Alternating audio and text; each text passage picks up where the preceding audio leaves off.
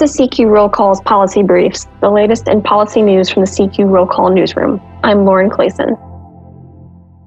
The COVID 19 pandemic has thrust long term care facilities into the national spotlight, as estimates place nursing home deaths at around 40% of the country's total.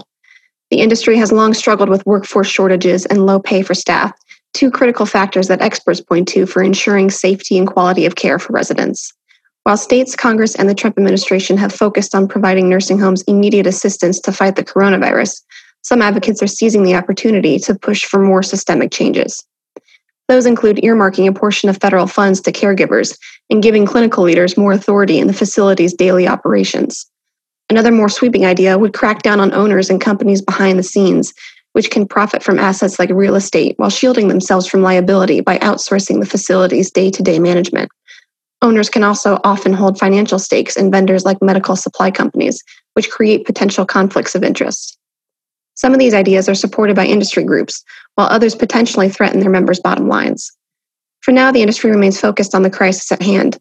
The American Healthcare Association and LeadingAge, the two largest lobbying groups, are urging Congress to boost funding through Medicaid and the Medical Provider Emergency Fund, as well as increasing help with protective equipment, testing, and vaccines but Congress is likely to return to the issue once the pandemic passes.